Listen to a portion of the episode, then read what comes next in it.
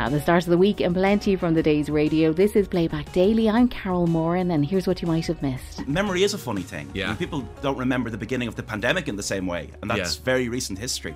So to sit people down decades after an event and get their get their recollections. I mean, there's seven or eight people who claim they raised the flag over the GPO. They couldn't all have done it. Isn't that amazing? it's it's extraordinary that that happens with memory. adding things like brick dust to, to, to red coloured spices. It can be industrial dyes.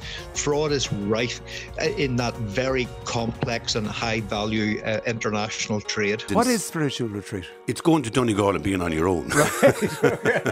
it's going into, okay, I'll give you a better answer. It's Right. go into the, the room within your own heart and close the door. Yeah, and so pray you- there to your Father who is God, and He will hear you. And we'll start with the Liveline and the victims and families of victims of serial sex offender Slavomir Girlovsky. People should remember the name Slavomir Girlovsky, but unfortunately they don't. Uh, his name should be as notorious in Ireland as the likes of Larry Murphy, um, because uh, Slavomir Girlovsky was is one of the most uh, savage serial sex offenders ever to emerge in Ireland. And uh, last week, uh, last Monday, he was in court again, uh, appealing uh, part of his sentence, which was rejected. Uh, he was um, he's attacked five women in South Dublin. He was on the rampage for nearly four or five years. They were savage, premeditated uh, sexual attacks. Uh, we'll talk to Ruth in a sec, uh, Ruth Maxwell, who's been highlighting this case. She was one of his victims, highlighting this case and uh, making sure his this man's name and this man's sentence is fully, fully uh, abided by. Um, but I want to talk to Keith because Keith has never spoken before publicly. But Keith, your wife was also a victim of Gerlowski. Yes, Joe. Hi, how are you? Good, thanks. Good, thanks. Yes, no, my wife was attacked. Um, I, I believe that she was the second victim um, Okay. of Vladimir's. So we went through a trial about three to four years later, and it came that there wasn't enough evidence. So the other women that were attacked, the evidence, obviously the, the detectives gathered more evidence, and that's how he was convicted of my wife's attack. And do you want to tell us your your memory of what happened to your to your wife? Yes, I, I remember it like yesterday. Um, my wife had just had a, a newborn baby, and he was 11 weeks old, and I was working from home.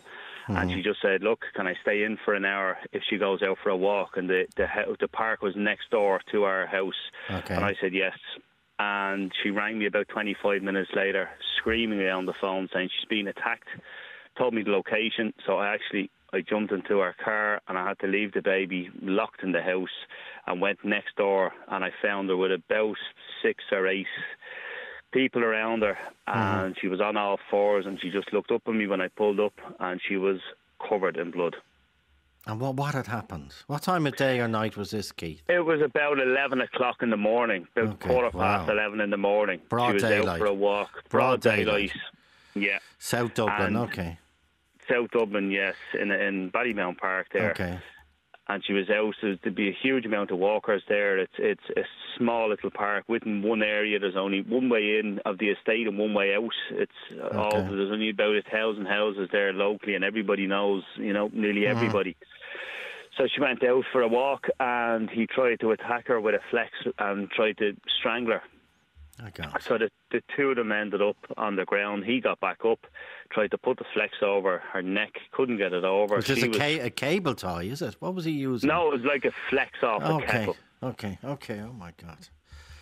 and I actually had it in my hand when when because one of one of the um the walker boy passer boys handed it to me and said that's what he tried to attack her with tried to put her around the neck and tie it so they ended up Shanna or my wife ended up on her back and Vladimir was trying to choke her down with his hands and she could feel herself passing out and screaming and then he just he probably hit her about 10 or 15 times now, I've been in court with this guy a number of times, and he's mm-hmm. a big, big man. I'm six foot, and he'd be probably about six foot four and about 18 stone of pure athleticism. A Yeah. big, big guy. So he just he probably hit her about 12 or 15 times, fractured her jaw, fractured her nose, burst her two eyes, burst her nose, and burst her lips. My God. It was like somebody painted her face and her T-shirt she had on at the time red. And was she able to tell you? Obviously, you're you're trying to get help in an ambulance. But was she able to tell you what happened? Yes, she could tell me everything. She even described um, Vladimir to exactly how he looks like. Um, a, a, foreign look about him, kind of a yellow skin, skinhead, big, big muscly guy. Um, definitely, definitely goes to the gym and works out. Mm-hmm. And it was, it's, it's the description of what she described is exactly the way I seen him in court. And Keith, the the, the aftermath of, of this, your wife was obviously taken to hospital.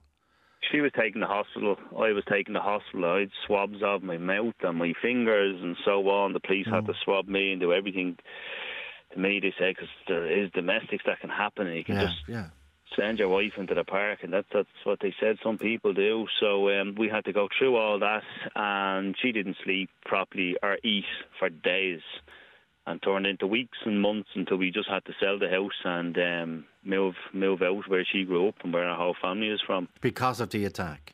Yeah. And Joe asked Keith if Slavomir Gerlovsky tried to conceal his identity during the attack in broad daylight. No, well, well, where he was actually in the park. I'm not from the area, so yeah. I, I don't know that the park well. But after the attack in the next couple of days, I kind of had a walk around, and he was in. There was the only bushes. There was a big cavity in these bushes okay. for where you could walk into. Obviously, young children were, you know, drinking or whatever. There, oh, you could yeah. see a few cans of beer, and it's where they used to hang out. You yeah. know, secretly, but that's where he was. He was waiting inside there, I'd say, to, to grab my wife, strangle her, and bring her into the bushes, but fortunately he failed. And the Gardaí obviously kept in touch with you. Yeah, they did. The detectives were there. Now there must have been about eight to ten police cars. There was a helicopter. There was a tent put over where she was attacked. It was it was the biggest crime scenes I've ever seen. But to be involved in it is, is very you know realistic. And Keith, I presume the reason why the Gardaí took it because he had he had attacked before and he attacked again, didn't he?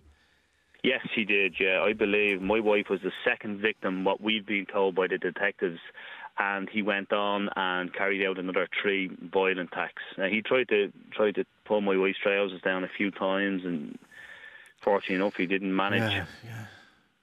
But he's a dangerous, dangerous man. Yes, and what was it when you went into court last Monday, Keith? I was in court with the detectives. My my wife can't can't do it anymore because she'll just bring it all back and she yeah. won't be able to sleep or eat again. Um, so I went in to represent my wife, and he wouldn't. He doesn't even look anywhere. He just he just looks and just whether he I think he picks a spot in the wall, just looks at it. Yeah. But when he was handed, he was handed a uh, mandatory life sentence of 15 years, and then with all because he's reincarnated so for so long, there there's there's he needs to be rehabilitated. So he was four and a half years from this and three and a half years. I don't don't understand this justice system, but there's law enforcement that you know to try to rehabilitate prisoners so he got away with a, a number of years, nine years in total. But, but he didn't bat an eyelid. When he got the, the, the life sentence and the, the, went down to the six, he didn't even blink. Oh, God. Now, he will be the longest serving prisoner. He is currently the longest, the prisoner with the longest sentence in the Irish prison system. Yeah. Because uh, even though people would not be familiar, I think, with his name, the, the, the, way they should be. Well, that's Keith there. Then Joe spoke to another woman who sustained life changing injuries after Gerlovsky attacked her as she walked to work. This is Ruth Maxwell. Wow. It is just very tough listening to one of the other women's experiences being told through through the husband and you just sound so loving, so caring, so supportive. And I really, really hope that she can find some peace after last week. I really, really do. She, she couldn't have anybody better than you standing by her and supporting her. Thank you. Uh, and Ruth, um, do you were you a victim of Slavomir Gerlovsky? Um, we have a photograph of him. It's it's not it's it's it's in the Irish Times, and we asked for their permission to to get it out there again. Do, do you were you a victim before or after Keith's wife? Do you know, Ruth? Um, I was the final victim, Joe. You were the final victim. Okay. Yeah. Uh, th- th- this is what uh, tragically for you, but uh, for the case made made a difference. Uh, Do you want to tell us, Ruth, your your your um, choice about how much detail you want to go in? But was it was it very similar to what happened to Keith's wife? It, uh, well, oh dear, I, I wouldn't have suffered the same injuries. Okay. Um, I, in my eyes here, I am going, oh my God, his poor wife, they sound absolutely horrific, way, way more intense than, than what I suffered. Um, although I know my my physical injuries are for the rest of my life, they're, they're never never going to get any better. But I was just walking down to catch the Luas to go to work, and What time? I was, it was about twenty to seven in the morning. Okay. and it was sunny. I was Yeah. listening to music. Daylight, um, yeah, uh, it was just, I'll never forget what a beautiful day it was. And I was passing through a smaller pedestrian area and I looked to the side I was passing a white van and I did get a shudder, but I said to myself, no, I've seen that before, it's all right. And I continued on, but I looked behind me again as I was going a bit further down. Okay. And nothing. I say I looked twice or three times and nothing. And next thing, the, the arms came around me. There was a knife to my um, chin on my right side, so I was incapacitated on that side. And then my left hand side, he had a cloth in his hand. But I had my thumb up under my handbag on my shoulder, so he couldn't get that arm properly around me. I was using my elbow to, to fend him off. Okay. And um, the it went on like that for a few minutes, and I, I just knew I was like, oh shit, this is serious. Oh, apologies for cursing. No, But um, and then he moved the, the knife from my chin right down to my throat, and I just knew. I just knew. So I pulled my thumb out from under my my handbag and Yeah. just grabbed the blade of the knife with my fingers and pulled it as hard as I could down and started screaming at the top of my voice. And as I turned around to him, he just turned and ran off. And did he say anything to you? Nothing, nothing. And his vacant stare was was just empty. There was nothing, and But off he, he, ran. he, came at you from behind. yeah, I would think probably more to the side. There was a little um, And he wasn't he there. wasn't wearing a face covering or No, nothing, nothing. And it was only afterwards that it had transpired that um, he had cable ties and duct tape at the scene. yeah. And yes, there there was the discussion whether I I was meant to survive that attack or not. Um, but it's not where where I like to bring my head. Yeah, I don't, like to, yeah, yeah, I like to think no, I got away. Okay, so he's attacked you from behind. It's uh, broad daylight, early in the morning. You're walking to the Luas. Was there anyone around, Ruth? No, no. So I had to run through this shorter laneway um, out onto a main road, and there was nobody stopping. Um, so I had to start waving my hands and screaming. And a lovely guy called Paul pulled over and got out, and he was walking towards me. But as he was, there was a van that stopped, and a guy opened the door and said, "I'm just going around the roundabout. I'll be around to you now." And he came around, and he got out, and he thought that Paul was my boyfriend, and he was ah. actually to beat me up. So it, yeah. yeah, I actually received a, a lovely message from Greg the other day, Great, just saying great. that if only I was 10 minutes earlier, I he said, I'm, I'll be haunted for the rest of my life over that. I said, You can't. I said, Because if you were 10 minutes earlier, you wouldn't have been there for me when you were. So, so the two men came to your aid. And Yeah. where where is uh, Girotsky at this stage? Is he back in his van and gone? He's back in the van and gone. And when I was in court looking at the CCTV, I could actually see the whole thing transpire as to where where he went, and just thinking, wow, I, I was in the hospital then, and my life had just changed forever. And Ruth explained how the attack changed her life forever. Yeah, like when I was running down that laneway after I'd pulled the knife because I had to pull it so hard. Yeah. um, like it, it kind of went off my face and my eye. So when I was running down that laneway with my right hand, I was feeling my neck and my chin and my eye. I didn't know had he cut my neck or my face, but I Yeah. didn't particularly care because it's only, you know, it's, it's only whatever my face and all that. It wouldn't have bothered me if I had been scarred or anything like that. I'm not that kind of person. But um, I, so I had no idea, like the extent of, of yeah. what he had done. I just knew that my my hand was in serious trouble and it was projectile blood coming out everywhere. And yeah.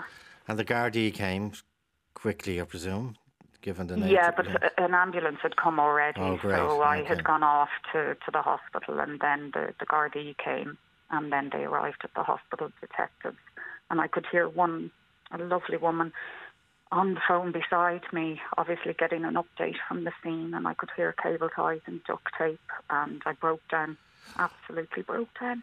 it was kind of the realization of, of what was going to happen. Yeah. But then you, you, you managed, uh, uh if my memory is correct me from the evidence, you managed to, to give details to the Gardaí which, about the van.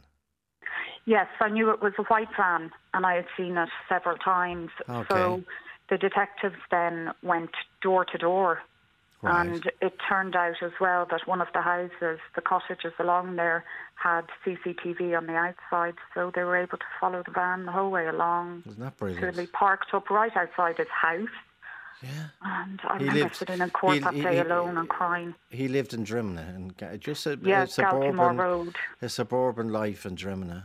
Yeah. And if yeah. my again, correct me if I'm wrong, um, he he simply would disappear from the family home and tell his wife or whatever that he was going back to Poland when he was committing these crimes, but he was actually renting oh, a room. Yeah, renting a room apparently in a hotel. And I've go- never heard any and, of that. And going in, well, anyway, that's that's one piece I heard.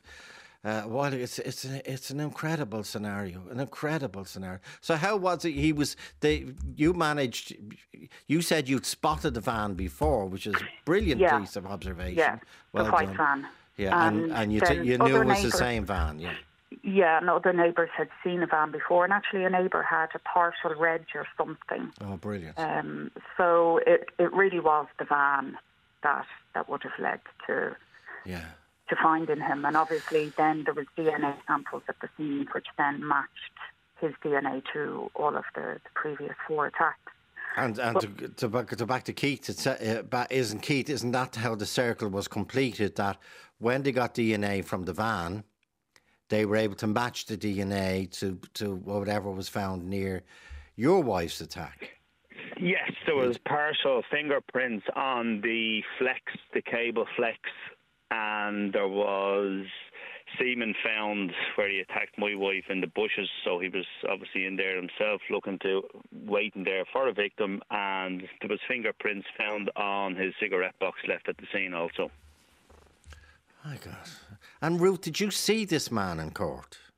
Oh yeah, yeah, yeah. And what what was his demeanour?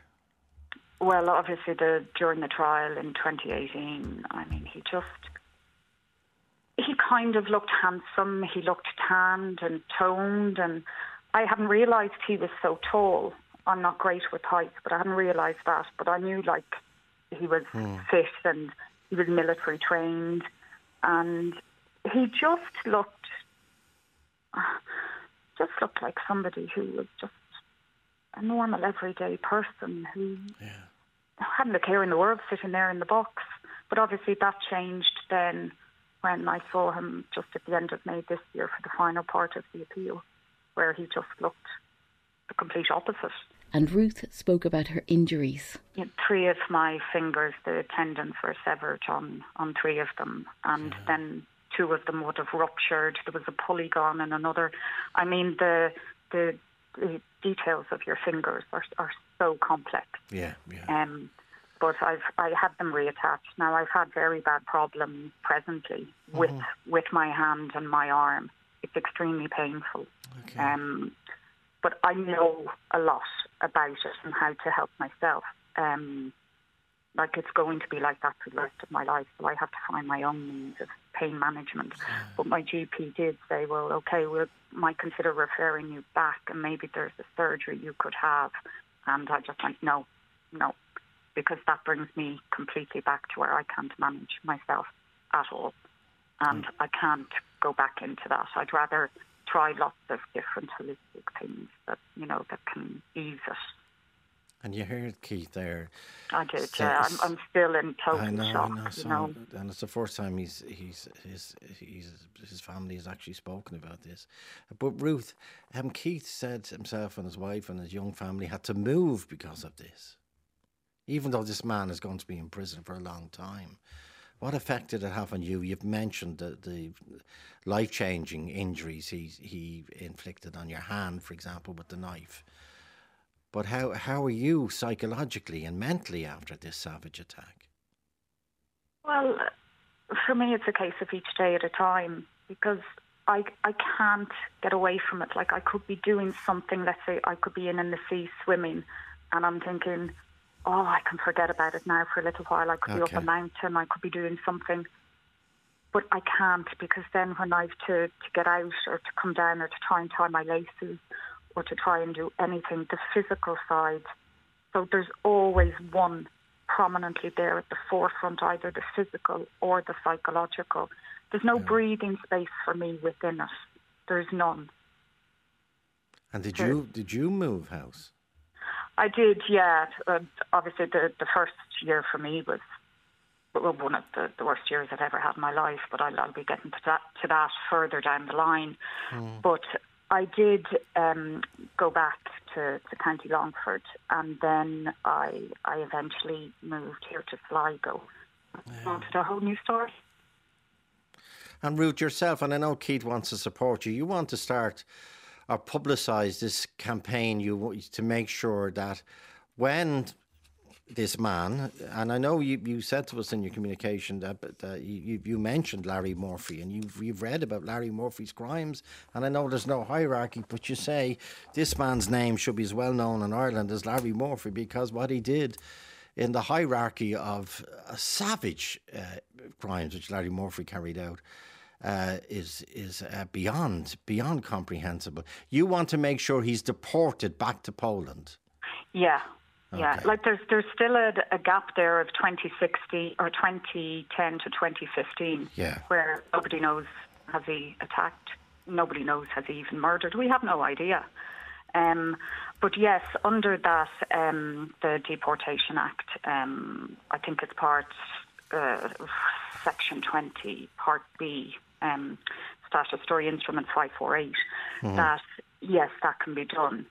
And I have heard people say, oh, that doesn't exist. And yes, it does. Like Yeah. when I talk about this, I am talking about somebody who has zero tolerance, zero. So I have said from the very beginning, I remember talking to Sean O'Rourke back in 2018 about it, that under that act, what I would like, and I do know that all of the victims and their families, and I know Keith would agree with me on this, you can only deport somebody for a period of time out of a, an EU member state. So what I had said back in 2017, I would like to see him deported, and for the period of time, I would like it to be the collective sentencing that he's given at that final trial, which now turns out to be 34.5 years. So he'll be 59, maybe a little earlier, when he's due for release, and I would like to see the guards put that forward to the Justice Department that he's deported them for 34.5 years. Ruth Maxwell from Liveline with Joe Duffy. And if any of that conversation affected you, you can find someone to listen at rte.ie slash helplines.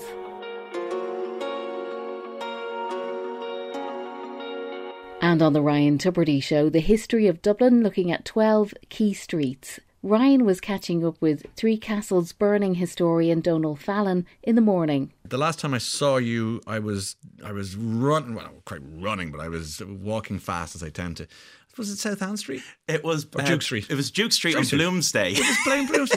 and you were having a, that nice uh, top of the morning, uh, first drink of the day. I was in uh, full regalia. You were? You know, Joyce was a great modernist. I think he'd be disgusted by Bloomsday. Did you think I was all dressing up like it's 1904 and pretending, but it's a bit of fun. Yeah, I Yeah, do it every year. I do it every year. and, uh, well, it seems to. It's something I've never got involved in, but uh, those who are there seem to thoroughly enjoy the experience. It was nice. It was nice early morning. It's like long day. Long day. I assume. Listen, you've, your your podcast is flying. Three castles burning. Congratulations on that. What are people saying to you about it?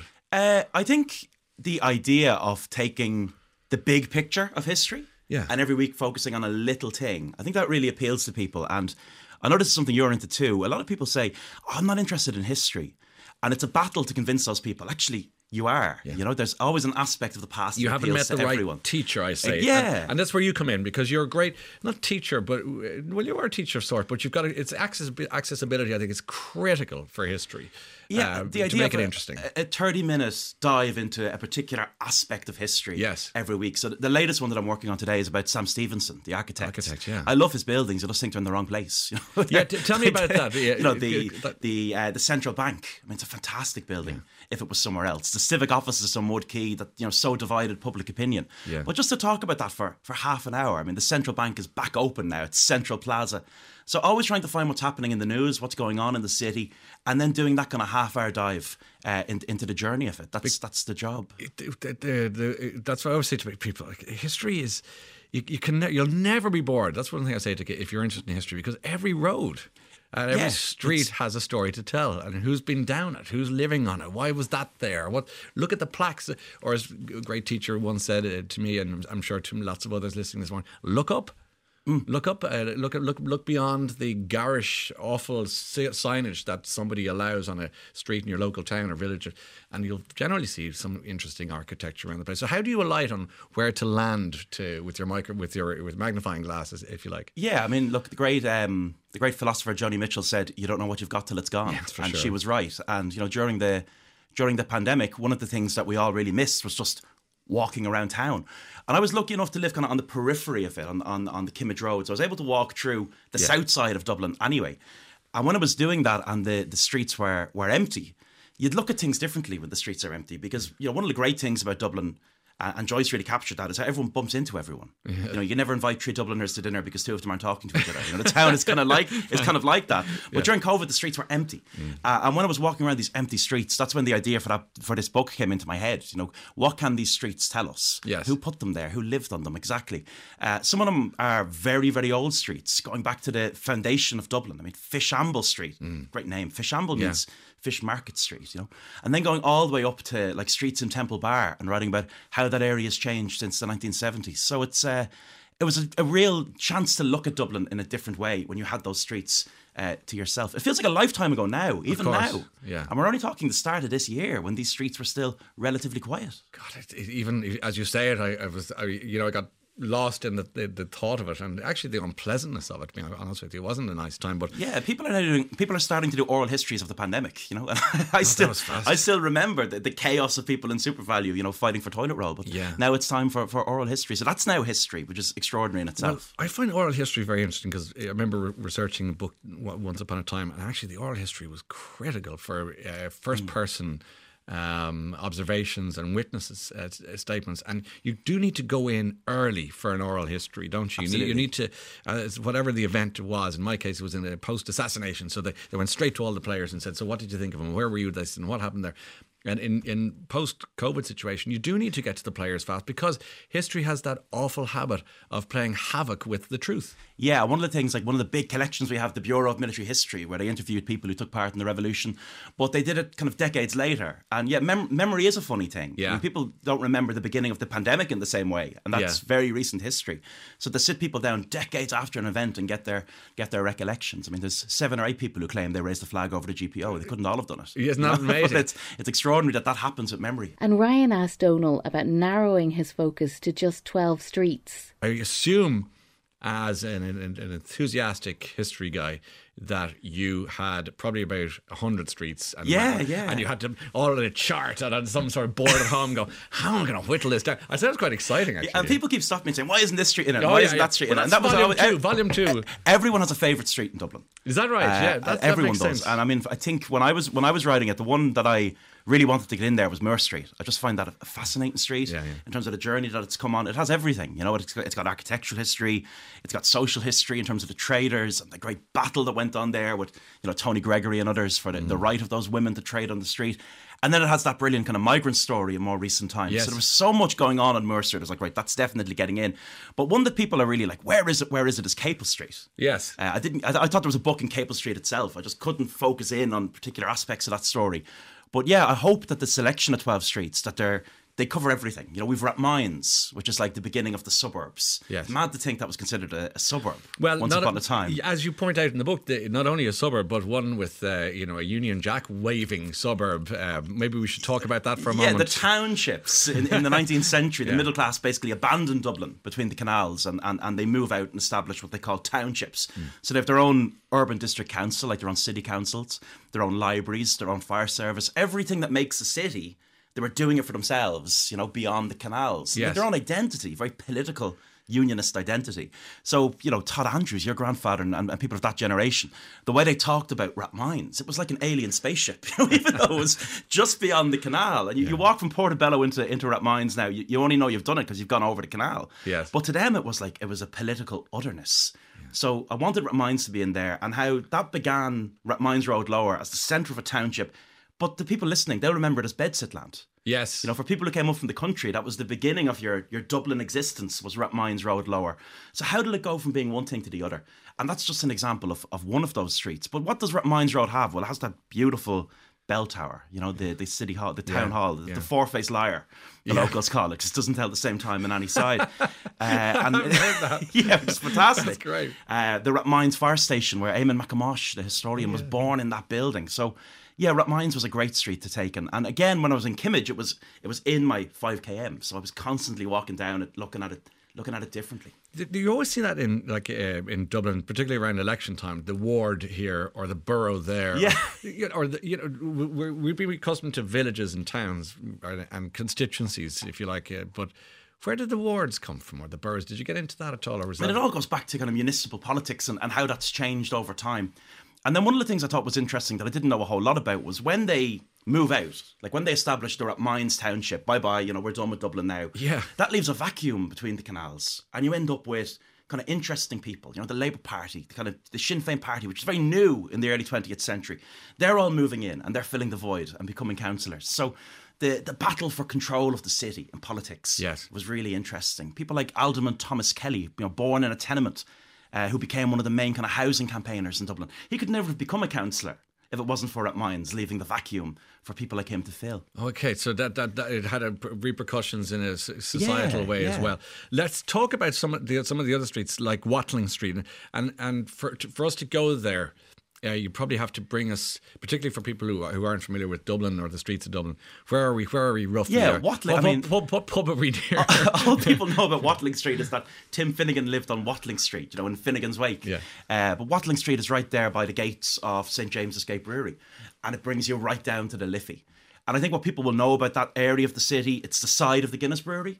Yes. But that's an area that was full of breweries, full of distilleries. I mean, Dublin was once home to 55 breweries. Was it really? Which is amazing. How did we And- get a reputation for being such a boozy country? More, more than two dozen distilleries. Really, that so many? How did that exist? We're How all did that back now with IPAs, but yes. Well, yeah, and, and whiskey's back. And whiskey's, whiskey's back, booming. yeah, you walk for through the. Liberties, as Teeling, Liberties, uh, Roe & Co, Pearse Lyons. Like distilling is really in fashion again. Okay. So that again, sometimes it's the contemporary city that influences the streets. I picked. Why is whiskey back in such a big way? How's that happened? And let's look at the history of whiskey. So that's what's going on really on on Watling Street in a in a big way. This is the street with that strange looking windmill feature. You can see it from the street. yeah, Yeah, what- it's what- St Patrick's. what is that? That's the last remnant of the original Roe's Distillery. Okay. And that uh, figure on top is St Patrick. He's four foot tall. You never, you never No, I see would it never from the get- I ground. He's four never foot said tall. that, was yeah. one of the largest smock windmills in Europe in its day. But it's just these weird bits of industrial history Yeah. that are still sitting on the streets, reminding us of, of other things. You walk into the back of the National College of Art and Design, and there's still whiskey stills from Powers there. And Donal spoke about South William Street. It's kind of dominated by two things. One is yeah, the Castle Lounge, uh, Yeah. Grogan's pub. Weird one that it's called. Like Joe Grogan, an an awfully publican. He owned it for a very brief period of time. But that often happens, you know, that the name stuck. of, he, just, he just passed through between two other owners. But Yeah. it's, it's Joe Grogan's for everyone. Uh, and when he got the pub, he put an ad in the newspaper saying that he had televisions, as if he was trying to entice people in. You know, brand new TVs. Now, of course, the pub is famous for having no TV. And across the street, the Powerscourt Townhouse, which is such an amazing building. So bizarre when you think of it. Yeah. When you know when you walk into the Powerscourt Townhouse, you look Yeah, around. it's- now only as you say it now, I'm going, what is this? You know, it's such strange. It's built for I think some eighty thousand pounds. It's the home of a parliamentarian, and then after the Act of Union, it sold for like fifteen grand. Yeah. So it, it represents the rise and demise of the city absolutely perfectly. But I, I love South William Street. As you said, there's a certain uh, there's a vibe about it. You know, it's all Yeah. at the weekend. It's got a great atmosphere. And again, it was just it's Victorian Dublin. It's, there's a lot of nice red brick stuff in that area. So the diversity of what Dublin looks like and what Dublin feels like, I hope that I captured as much of that as I could. Um, they it texted. I got into Three Castles Burning over lockdown and loved it. I love feeling like I'm aware of these historical events without having to have gone into a deep dive of learning to educate myself on them. Well, that's where you come in. You- You've done all the work. Do you do walking tours at all yourself, or is that? Uh, I'm hoping to bring them back. Yeah, I want to do. I'd love to do a walking yeah. tour with you. To be honest with you.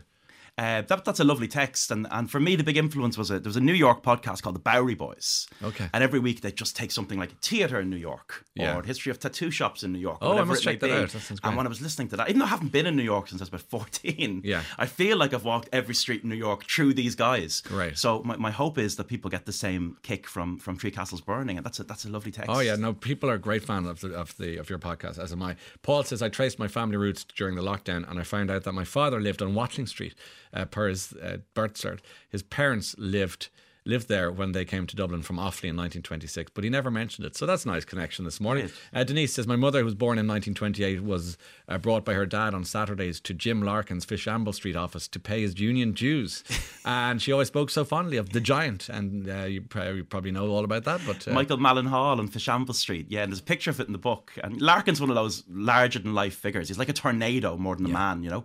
And he, he reappears in the book, uh, causing mayhem time and time again. Donal Fallon, Three Castles Burning, the history of Dublin and 12 streets from the Ryan Tubridy Show. And on Today with Claire Byrne, food fraud. It's big business, what with global supply chain issues and shortages. But the types of things getting into the food chain is eye opening.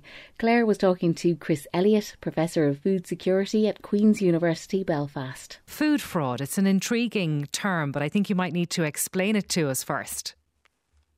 Yes, uh, actually, I think in your introduction, you you give uh, you know it is something that many of us are subjected to, but don't don't really know about it. We're we're, we're often uh, in the dark.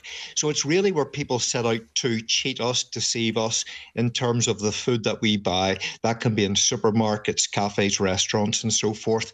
And and the cheating is often about what we're buying isn't what we think we're buying. One of the one of the best examples that I think most people will remember is the horse meat scandal nearly ten years ago, and that's where people set out to cheat us in terms of the of the beef supply chain.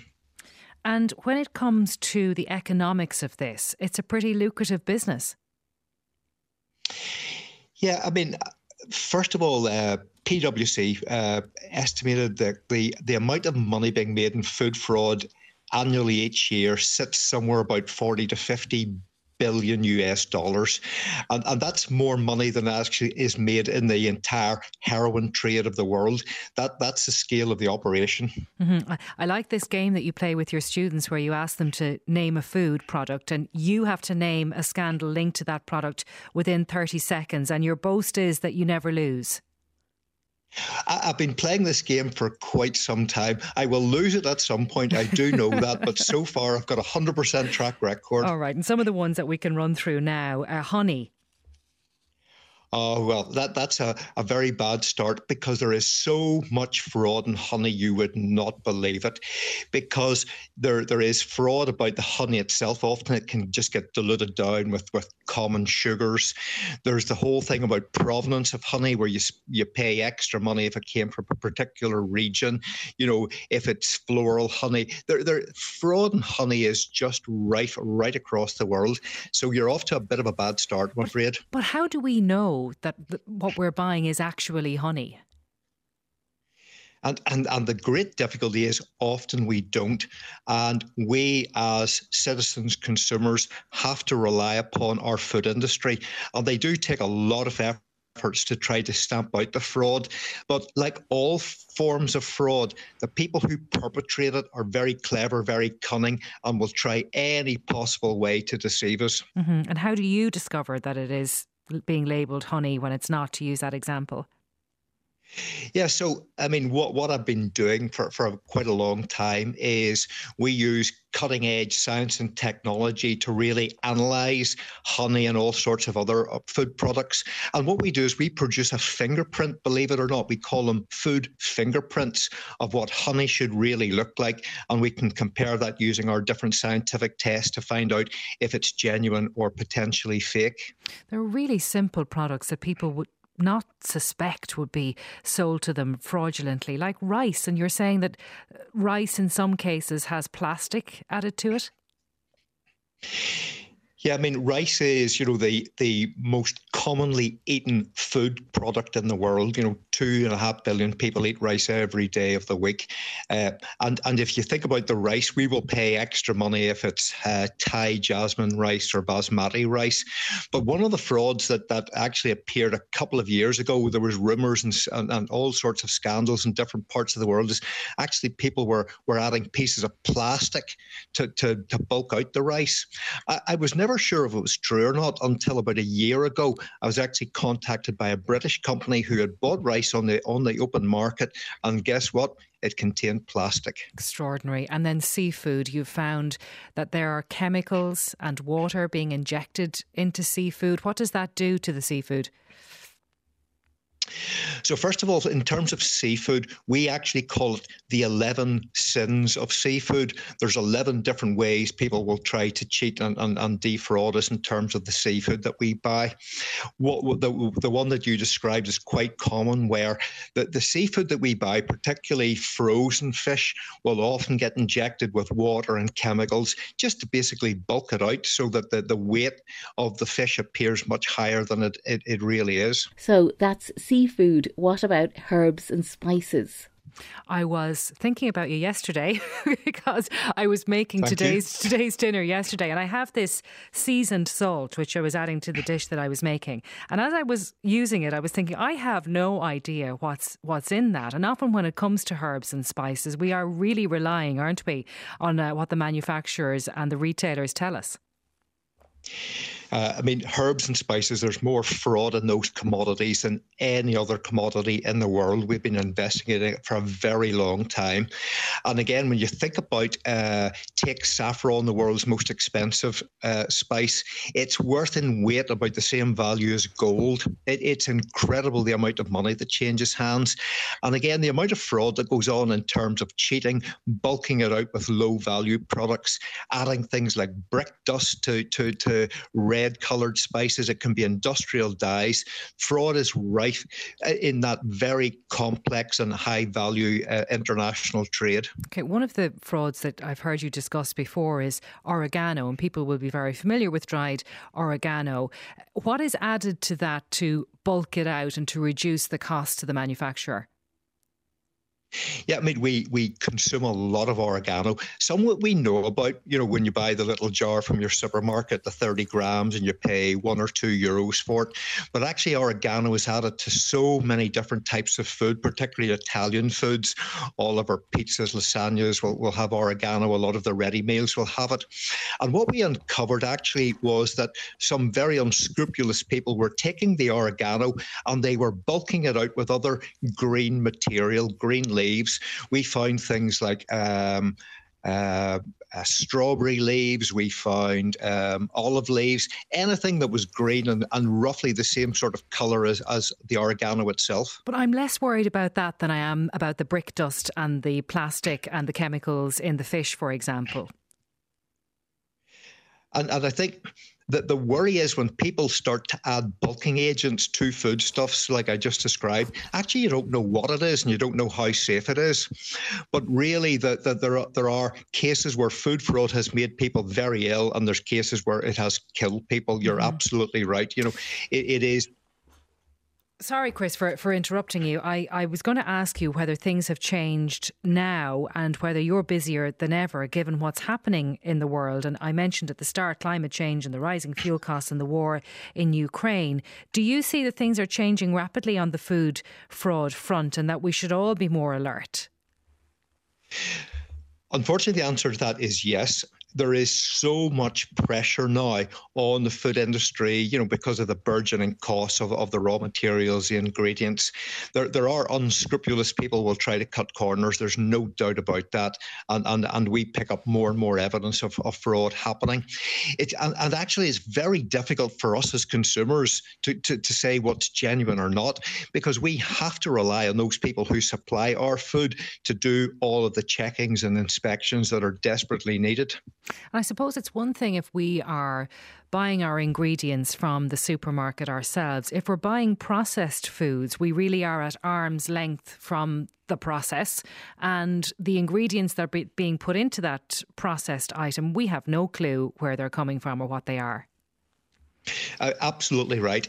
And unfortunately, often where we buy those food products from those those companies have no idea about where the ingredients come from either you know because our food supply system is really very very complicated. So many suppliers of so many raw materials and ingredients. So when it comes to a ready meal you know i, I often use the pizza as an example 40 different ingredients coming from maybe 25 different countries. How do you try to track that? And Chris, is a lot of this driven by consumers' expectation that our food should be cheap? You know, we're always looking for, for the best deal. I mean, I, I don't think there's any harm in always trying to find, you know, value for money. If we buy something that looks too good to be true in terms of its price, do you know what? It, it probably is. Mm-hmm. But I mean, it, it, it is again about people trying to make money out of us, trying to exploit us in, in, in so many different ways.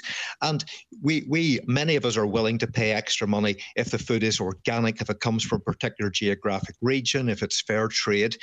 You know, that, that that's absolutely the right thing to do, but will people will try to exploit those as well? And are some parts of the world more susceptible to food fraud than others? Wherever we have looked in the world for fraud, we find it every single country. Now, those countries that have lower levels of standards, less ability to check, they, they will have more problems. There's no doubt about that. Interesting. Everybody is vulnerable. You mentioned the horse meat scandal and you were heavily involved in the investigation of that scandal. What has been learned from that? I think the first thing that was learned about the horse meat scandal is basically don't trust anybody in your supply chain. It doesn't matter how long you bought something from them, you've got to check, you've got to inspect. Uh, there, there is food industry is much more aware of how the fraud can happen and they have put in place a lot of measures to try to, to deter the fraudsters but i just harp back to it there's so much money to be made, they will look for any possible angle to cheat. Professor Chris Elliott from Today with Claire Byrne. And on the Ray D'Arcy show in the afternoon, it was a catch up with writer Michael Harding. Michael Harding, good afternoon. Ray Book number D'Arcy. 56. Are uh, you Ray D'Arcy? I am, yes. Oh, I'm, I'm, I'm right still place. Ray D'Arcy. I'm in the right place, so. I'd say you're a busy I was man. to come into the Ray D'Arcy show. yeah. That'd be this, would it? Yeah. yeah. you could have been tripped up by Brendan O'Connor or Miriam O'Connell oh, on the way that, Look, in. uh, you could be tripped up anywhere in this place. Aye. Uh, all the things left unsaid. Well, can you remember the first time you were in RTE in, in, to do a radio interview? How long ago was that? Ah, look, it would have been it would have been Sunday Miscellany. Right. I would say like 30 years ago or more. So and the Martha Karen would have been the producer, right? And I would have been so thrilled. I I was made as a writer. I was on Sunday Miscellany, you know, and um, yeah, that would have been about the very first time. So the, the the the late eighties, early nineties, sort of thing. Oh, I'd say it was late eighties yes, at that time. Yeah, yeah, yeah. It was earlier. Do you know something? It was about nineteen eighty four or eighty five. Was it? Because at the time she did a little documentary with me and another at the time mad priest right. called Pat O'Brien. Who's mentioned in the and book. it must be there in the archive somewhere, a dialogue between me and O'Brien. And what were you talking about? We're talking about the church we imagined. The, the one that you wanted, yeah. as opposed to the one yeah. that existed. Yeah, yeah. I, I mean, I'm just think, I'm just saying that as you ask it, it's just coming into my head, but it must be there somewhere. Because I suppose it was a great conversation. Were ye part of that generation that was excited by Vatican II and then disappointed by yeah. John Paul II? Yes, yeah to be fair, we were. And, you know, I'm and sure. What was the promise of Vatican II? Remind us of that. Well, I'd say there was there was two things in Vatican II fundamental for me. One would have been that the definition of what the nature of church was said that the Church of Christ subsists within the Catholic Church, and that word "subsist" they argued about like legally, like for weeks and months, Right. and uh, the people who wanted a new vision of the church won out because it meant that you were saying officially in a Vatican document that, that the idea of what is sacred in the church is not coterminous completely, identically what is the institution. Okay. It They're separate. subsists within it, Right. right? That was a huge thing. Subsists. yeah. What's the And definition the other, of subsists? the other idea, well, it also meant, you see, that you were moving away from a fundamental idea that outside the Roman Catholic Church there was no salvation. Like that was a real closed attitude. Like, like, can you believe that Yes. that was like, This is the one truth. yeah, Yeah. and uh, th- that was falling away. Like theologians like Karl Rahner had been doing beautiful books about what he called anonymous Christianity, and you know, great theologians like Teilhard de Chardin and people had talked about the cosmic Christ as a kind of a model for the sense of I'm going to pull that away from you just a little bit. You don't need to be that close. Sorry. Because it seems we're going to be talking for a long time. for the Just sense in, of in my being in the world like that. That it wasn't institutional. What we were talking about in relation to uh, having a relationship with Christ wasn't wasn't sort of tied identically to the Okay. institution. Okay. So then John Paul II came along, and what happened? Well, I, I think to be fair, um, he reversed the bus into the 19th century. Right. Okay. And I think that, you know, I had already started doing plays in the Abbey at that time, which itemised the fact that this male institution is falling apart. I did a black comedy about Una Pooka. Una Pooka. Yeah. I did Misogynist, which was a kind of a med- just a meditation on the quintessential misogyny of the texts. And then I did Sour Grapes, which was a kind of a, you know, a track to sort of breakup of, you know, people knowing mm. about child abuse and not saying anything. But but that was falling apart. Really, I think because if you tried to create a conservative church, nobody would want to admit that there was something dodgy anywhere. If the boss man was saying to you, you better be running a clean ship, Yeah. well, you'd like to believe you were running a clean ship. And if there was something problematic, you might like to hide it, Yes. As they did. as they did. Very And successfully fear- for a long time. Yeah, yeah. So, so like, what happened was rather than the church evolve, and maybe institutions actually can't, you know, maybe institutions are not supple enough to actually, you know, fundamentally change. That in some sense, each period in history creates institutions that suit it. And Ray asked Michael about his spell of bad health. You had the the heart thing and the stent thing, and we've talked about that. Uh, and I suppose you thought you were out of the woods in a way. I know, I did. I did. And then, then whoever whoever you describe it, uh, the, you know, the bad health uh, Yeah. monster came running after you on the Yeah. beach one day. Yeah, big time. Yes, Big yeah. time. And, and you've had a rough time of it. I have been in this studio after being depressed. Yes. I've been in this studio after colitis, after heart attack. Yes. I thought every time I thought, well, that's it now. Out you know. I'm out of the woods. and now I think I'm never out of the woods. And that's the difference with me. And that's why I wrote that book. And in that sense, it's the most emotional or serious book I've ever written. And I said that at the Yeah. top. It's, it's definitely the most thought provoking. Yeah. Yeah. I said that. It is. It is of all Ah, your it's, books. it's the final book. well, I, I don't say that. Don't let the old man in, as, as you quote you quote Clint Eastwood uh, in it. I, I just felt, you know, okay, without going into too much of it, I was in Beaumont twice. Yeah. I had serious surgery on an artery that was the artery down your spine that was going completely wrong.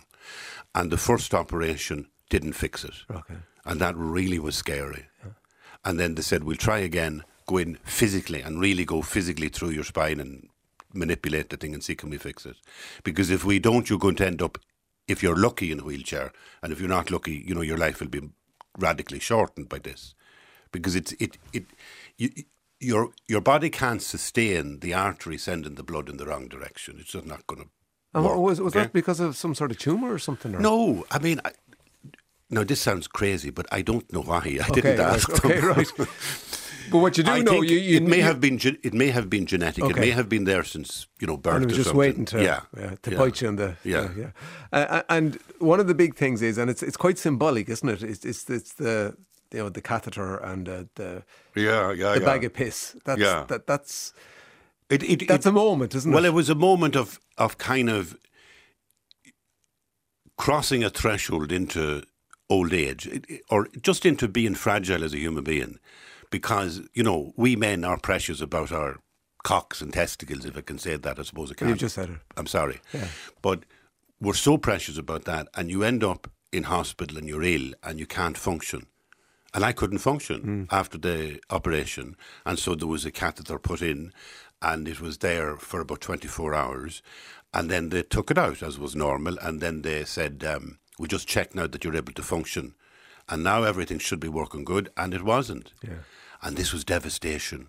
And I remember the day that the consultant is beside the bed and he's saying to the other people, and it's the, you know that way where the consultant is talking not to you but to Oh, the yeah, other yeah, people yeah, at the yeah, bedside, yes, and he's saying, "Well, we leave it in for another seven Yes, days." And I thought, seven days, you're going to leave this in me, you know, between my legs, and you'd walk down the corridor holding this bag. And you, I've seen other people, and it's like you don't pass any remarks with somebody with a catheter. And why should you? There's no no It's a reason medical to. thing, yeah. It's a medical thing, but psychologically, for me, it was it was beautiful in its awfulness. It kind of it kind of was savage to me, to my ego, to my sense of my, you know, I want to always be, you know, the guy, the one. And and I'm not really. I'm I'm I'm a sad fell in the bed, you know, and um, Yeah. and that was But one of the I- traumas. But it it, it it it was symbolic that, as I say, it felt like that illness was such a blow and because I was 69 years of age, and I won't let the old man in. I hope I have another, you know, good few years, Yeah. please God. But I really also felt it's wise, it's wise at my age to contemplate the shortness of life. It's really wise. And that's how other people came into my mind who had been taken away, who'd been like snatched out of life.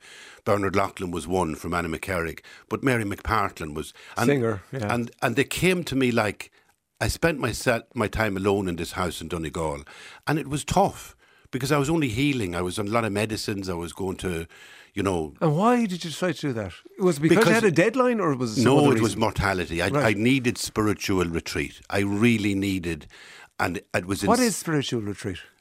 It's going to Donegal and being on your own. okay. right.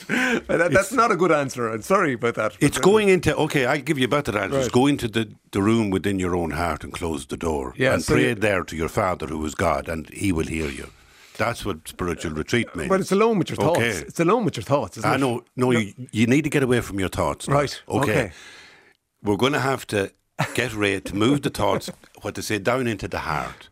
right. So in the nous, as they say in the Greek, in the nous, that you live in the heart. And in that space, they say that love is another kind of knowing. All the Things Left Unsaid is the new book. Michael Harding from The Ray D'Arcy Show. And that's it for Playback Daily, so mind yourself till next time.